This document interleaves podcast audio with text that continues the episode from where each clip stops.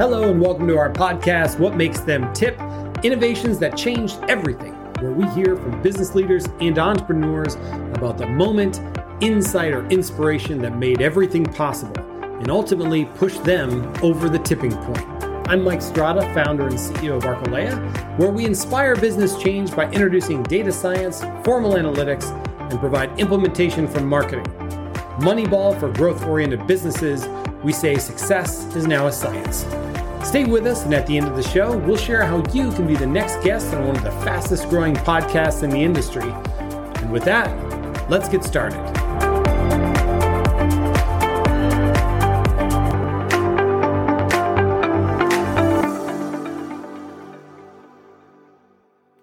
Hello and welcome to What Makes Them Tip Innovations that Changed Everything. I'm Jeff, and once again, I have the privilege of talking to amazing people truly innovating in their particular entrepreneurial space. And we get to hear their stories. Now, today's guest has a proven track record of success in leading forward campaigns that drive demand and cultivate sales from conception to success in market, and currently serves as the founder and chief executive officer of Fangled Technology. He is Andrew Deutsch. Welcome.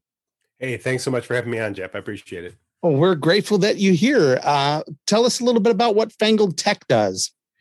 We're actually in the process of, of re- rebranding. The, the, the future name of the company is the Fangled Group. The technology part of it is still a major piece of, of what we do.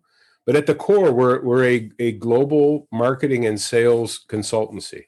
Our, our business is taking companies back to building a true strategy before we let them play in that toolbox of all those fun tactical tools.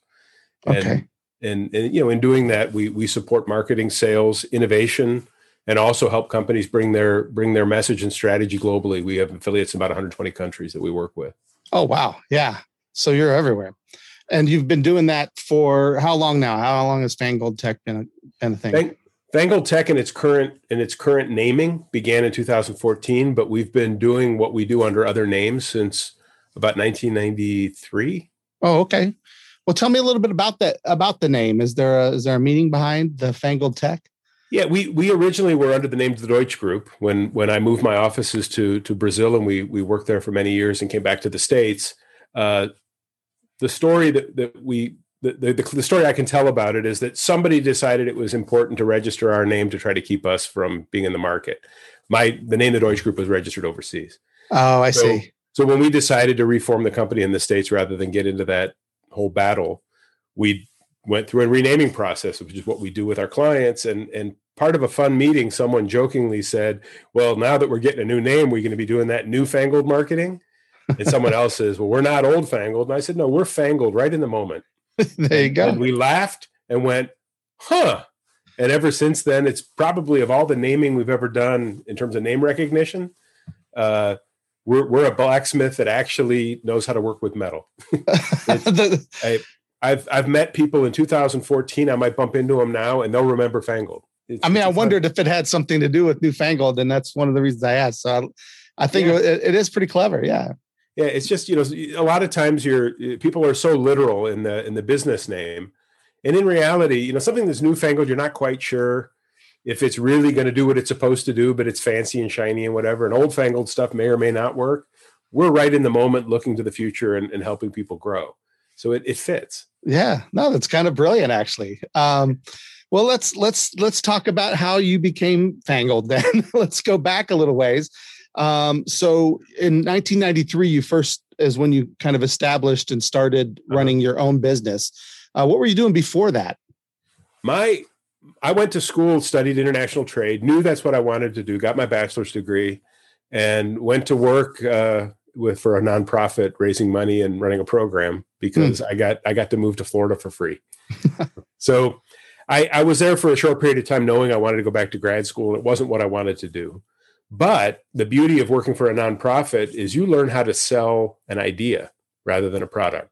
Mm. And and you you really cut your teeth as a salesperson because in, in reality, what you're asking someone to do is to invest money in an idea in exchange for a handshake and a certificate. Yeah. And the occasional trophy. So it, it started to get my mind working in terms of of expanding my even my concept of sales. Well, back in at that time, every MBA I knew was unemployed. So going back to school to get an MBA was to me throwing money in the river. So I went back to school and studied uh, in the area of psychology and decided to use that learning to really build those multicultural marketing strategies that got me interested in the global market anyhow. So I, I actually worked as a, as a therapist for a couple of years while I was developing business clients. And not before long, I was I was helping build orientation programs for exchange student programs. Met some incredible executive level people in Central America, and the next thing I knew, I was involved in these really cool projects. Yeah. So in 93, through a referral, I ended up going down to Brazil for a project for 90 days uh, and ended up living there for 10 years where, where I built my business. Okay. Uh, and really, it, it in the States, I was another guy who what he was doing. There, it was a virgin market. It had just opened for import. It had been a closed market for so many years. So in Brazil, I was a guy who had expertise in the minds of the consumer. Here, I was just another guy. Mm. So it got me into doors that I probably didn't deserve to be through yet. Um, but because I was transparent and honest and said, look, we're going to learn this together, uh, I was able to build a business. That's great. Yeah. And so where did, so tell me a little bit about like what, when you first started in 1993, um, a lot of times when people are starting a business or entrepreneur, they're trying to solve a problem. What would you say was the problem you were trying to solve when you started your business? my my whole thing was how do you take an idea to market mm-hmm. how how do you grow what what are what are the strategies that you build so that a, a clever idea becomes a business becomes a profitable business and and grows and and i was always fascinated in the industrial space more so than the consumer space but but that was sort of the the, the idea that didn't really form until i was involved in in what i was doing later in south america it was all about clever ideas, doing things differently, figuring out ways to solve problems that other people couldn't. And and it's sort of been that creative base of everything that we've done from innovation to new product development over the years. Yeah, can you give us some examples of ways that you guys kind of maybe do things a little bit different, especially um, ways that you've innovated uh, to kind of set yourselves apart? Sure. Uh, one of the projects that we worked on down down in uh, South America was uh, equipment for painting uh, buildings. It's uh, here in the U.S. They call it airless sprayers. The, the painters use them. Down down in South America, they were almost unknown. Hmm. So so when you look at all of the marketing materials that exist in the U.S. for companies that make those machines, there's a company Titan, Graco, a bunch of them. All of their marketing and their their materials are to people who already know what the equipment is, probably have one, and they're looking to replace, upgrade, or otherwise. Mm. In South America, you would talk to painters and they would tell you, we don't need stuff's garbage. It's unnecessary. Labor's so cheap. Why, why would we want to automate this? It's it's more expense. It's something it's going to. They had all of these negative ideas. They'd never seen the product operate. Mm-hmm. So it wasn't a replacement market. It was where the painting companies were 30 whatever years before when the when the technology first came to market. So we ended up having to prove to the painters that there was a true advantage, and there really was. Instead of having 10 guys that would go out and have a few beers at lunch, you had equipment that didn't get drunk.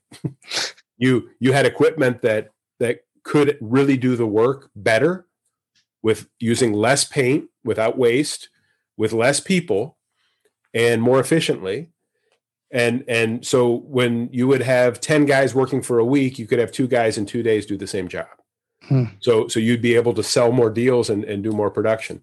Then at the paint level, which is where where we innovated, what would happen if the paint manufacturers recognize that if a guy owned that equipment, he's going to use more paint. Mm-hmm. So helping that guy get his equipment, get trained on the equipment, and know how to do a better job with your paint with it meant you're going to sell more paint. And we were able to create this alliance with the paint companies to create training courses, get people going. And it all happened because when everybody told us the equipment was garbage, I found a painter who was willing to listen to me. And yeah. we we got him to take on a job. There was a, a there's a supermarket chain called Carrefour. It's a Portuguese company. I think they're now the biggest in South America. I'm, I could be wrong with that. Well, when they build, they have this huge block wall that surrounds the parking lot for security. And the contract, if I this is a long time ago, so my, my numbers are probably off. Someone will later correct me and tell me how, how wrong I was. But the idea was that a crew of 10 was going to be able to paint the wall in seven days with a primer, two coats of paint. Um, and we put up the challenge with two workers to get it done in three days. Mm. And and we got the media involved, and they were going to come out and see this this strange, almost like in the days of the railroad. Can a can a stagecoach beat a train? Mm-hmm. I don't know if you remember that in the history. So yeah, yeah. So so we set this up, and we got the media out, and we put the equipment on a wagon so it could be wheeled. We trained two guys prior, and we let them go. The first day, they had the entire wall primed inside and out by lunch. It dried while they were having their lunch, and they put the first coat of paint. In the morning, they came, put the second coat of paint, and we were done. And the paint company stood up and went, Holy crap, this is an opportunity. Yeah. And we were able to go from almost no sales in in in the region to significant sales. I think by by the end of year one, it was like 1.2 million in sales of equipment. I mean, zero to wow. Yeah. Um, so the, it's a, a, one of, I don't know, 50, 70 projects over the years that we've done in, in that realm. That was more of a dog and pony show, but yeah. Well, you, it's, it, you, you mentioned that you, you're in uh, over, you know, 120 countries now, I yep. think. Yeah. Um, obviously you, you brought a, a great example there of how uh, the markets in different countries can be so different from one another Absolutely. just in the matter um, tell me a little bit about working internationally like that and how uh, i guess how do you do you have to approach the market differently in every area how do you yep. how do you kind of approach everybody with what you're, you're doing well think think about just in the united states so i'm i'm going to be selling a piece of equipment a car whatever in the bayou of louisiana or Boston. Think about the cultural differences between the language, what's important, what's different. Mm-hmm. Um, you can you can sell a lot more you know, cr- cr- crayfish cookers in the bayou than you can in say uh, Detroit. Mm-hmm. You know, it's it, so when you when you start to go global, those dis- those differences become even larger. Yeah. So the very thing that would make a product sell beautifully in the United States, the marketing strategies, all of the things behind it, much like we talked about replacement market as opposed to new market applies in every country. So, uh, uh, an example that I use all the time in conversation is the sofa market, the, the upholstered furniture. In the US, if you're buying a very expensive sofa, you want to know all the components inside. You want to know how many ways the springs were hand tied, uh, the type, all of that stuff. When we took those types of marketing materials to South America, they were like, well, "What the hell's all this stuff? Nobody cares what's inside the sofa." Mm. They want to know that they can brag that it was American made, hand craftsmanship. They want it to look good and they're going to test it with their butt. If the butt hits it and the butt likes it, the butt buys it. And that was so if you brought all of these wonderful materials that make sales happen in the US down there, nothing would happen. Now, the same concept, we're going to take upholstered furniture to Japan. American sofas can't sell in Japan as they are because the footprint won't fit in their homes. So if you're gonna uh, if you're gonna go into a Japanese market, you have to adapt what you make. And by the way, that overstuffed furniture we love here also doesn't work in the small apartments in in Latin America. Mm. So you you have to have someone on the ground in that country who speaks the language and speaks the language of marketing and knows how to do qualitative studies within that market and is the right partner with the same aligned ethics. You have to understand their culture, but more so, they have to understand because they'll always know their country better than you will. Yeah. What are some of the, um, I guess, biggest lessons that you've learned that impact how you lead the company now over the over the years? Never ever accept a a person you're working with in another country based on convenience. I, I tell the story all the time. If you if you go to a trade show and there's a certain region of the world, not, I don't want to be derogatory to anybody, but you'll be at your table at a booth at a trade show, and a guy will come up and he'll hand you his business card and he'll say, Hi, I am the number one distributor of this product in all of my country. You'll never meet anyone who has more impact. Everybody knows me. Go, wow, I just met the biggest guy in the country. And he walks away, and a guy who looks just like him comes up to you wearing a red shirt instead of a blue shirt. And he says, I'm the number one guy in the country. And as the day goes by, you will meet eight number ones, which is mathematically brilliant because in the US, you can't have eight number ones. Right. In there, you can. so, so at the end of the day, you have to have the, the ability to evaluate and understand whether or not that person you're accepting to work with in that country is because they happen to be convenient because you met them and they sound like a good guy or do you still need to dig deeper do you yeah. say no to a sale because the guy you're selling to could be a dead end mm. and and it's it it's one of the most overlooked things in in, in international trade um, you know you'll, you'll find story after story well we why why aren't you selling in that country well we partnered with x and he was supposed to be the biggest guy in the country and he bought samples never sold anything else but he registered our name and he's our exclusive and the legal fees to get rid of him are too high mm. so we just don't do business there and, yeah. and and it can be traumatic for folks who don't know what they're doing so what has been the what has been the hardest thing about your entrepreneurial journey when when I came back to the states in '93, I mean, sorry, after being down there for 10 years, it was 2003, and the market crashed. I ended up going back to actually being an employee of a of a manufacturing company and mm-hmm. ran their international division. And the hardest thing was 300,000 air miles, 45 countries a year visiting, uh, losing any sense of what time of day it was. I mean, I, when I quit that after five years, I was so exhausted that I, I, I didn't have an internal clock for for a very long time. I weighed 365 pounds, could barely walk up a flight of stairs, um, and and needed to make a life choice. That was the most difficult point of of all of the work that I've done. Although I learned a great deal doing it. Yeah. How did you how did you move past that? I quit and moved on to something where I could stabilize and not travel as much and focus on my health and take everything that I learned and I funneled it into into more of a business development role while I was recovering. Yeah. Yeah uh, have there been any keys or could you give any advice to somebody who who maybe is at that point where they feel like they've just they've overdone it they've burned out yeah. um, uh, did you feel like you had failed at some point and if so no. like how did you yeah how do you move past that yeah i i was i was growing and, and continuing to do great things and earning money but i recognized that my family and my health came 1st mm-hmm. so the, the the the best the best part of the story is leaving that behind I started to earn more than I ever did before. I got healthier, had better relationships because because I was able to prioritize better my time, uh, and really was able to get into even more interesting interesting things. And you know, I, I, don't look back at it as a negative because I now have a network all over the world. Mm-hmm. I've made some incredible friends. I can get advice from people that you wouldn't imagine, um, and and great memories and stories to tell. Um, some great, some not so great, but you know, it, was truly it was truly an adventure that I I I look back at and go, wow, that was that was great, but yeah. I was done. Sure. Well, you, so you wouldn't necessarily say you have any regrets, but are there things that maybe you would advise someone who has that kind of schedule where they're in a different uh, city or country every so and uh, to, to some advice to them so that they don't get burned out? No, because you're going to get burned out. okay. you're gonna. Yeah. And, you know, but, and I've never really met that many other people who burned the candle like I did. Mm-hmm. Um, I've met a few over the years and they've all had to make a life change because it's, it's just too much. Um, you know, ambition can, can, can blind you to, to taking care of yourself. Yeah. And so what, what, uh, kind of life changes did you, uh, t- do to, to change your life. the joke the joke is I learned how to eat a donut, you know, instead of instead of donuts. I gotcha. But I don't eat donuts. I I changed completely the way that I eat. Mm-hmm. Um, and and making sure that my sleep schedule stays normal, that I, I keep track of what's going on.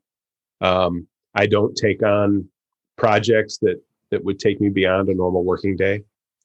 I think I, you know, I, I encounter people all the time. Oh yeah, I work 14, 16 hours as if it's a badge of honor. It's mm-hmm. not. Mm-hmm. If if if what you're doing can't be done in a normal working day, it's probably because either you're not efficient or good at it, or because you've taken on more than a human should and you need a team. Mm-hmm. So the, a lot of a lot of that type of philosophical stuff that really really came to play. I started to get much more involved in my hobbies um, when I'm not working, things that are are physical that I, I work with my hands rather than um, the constant thought process that goes into the strategic work that I do. Yeah. There's there's a lot of things that, you know, you, you have to do to to balance life. Yeah, that's really good advice. What um what are you really excited about now for the future of Fangled? Um, continuing everything that we're doing and really growing our innovation side of the business. We've got some really cool product launch concepts that we're bringing forward that are that are real game changers in in the market. Um, and those are the things that are the most exciting is you're you're pioneering new areas and doing things that people haven't done before. Yeah. Before we before I let you go, I do want to give uh, give you a chance to um, tell folks how to find you on the internet, your website, things like that. Find me. I'm, I'm right here. yeah, we're I it's I'm easy to find on LinkedIn under Andrew Deutsch. Uh, I'm I'm the one that looks like me. There's a couple other ones. Uh, we our website is fangledtech.com, T E C H, Fangled Tech. Our podcast is the Fangled Cast. The best version of it is on YouTube, although we're on all the all the known criminals, uh, Stitcher and Apple and all those places too. Uh, and also, we have a, an innovative course on how to be more present when you're in meetings using video technology called the virtualpresentercourse.com. You, you saw me playing before, changing backgrounds and having live video and all that kind of stuff on the screen. That's all part of a training program that we teach people how to use open source software to be more present when they can't be in the room. That's fantastic. Awesome. Yeah. Well, I, I want to thank you so much for coming on the show today and sharing your journey and your experiences. I think it's going to help a lot of folks. Great. I had a blast. It's great, great to be here, Jeff. Thank you. And thank you for listening to another episode of What Makes Them Tip Innovations that Changed Everything. We'll see you next time.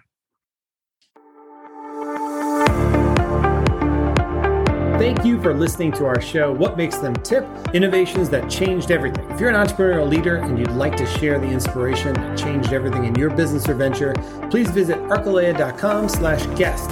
And a small request if you've liked this interview, please help us out by sharing this episode with a friend or on social with the hashtag Arcalea. You can also help us out right now by providing a review in your podcast player, and a thumbs up or rating review would help a ton. We promise to read every word, and it helps us improve a little bit each day.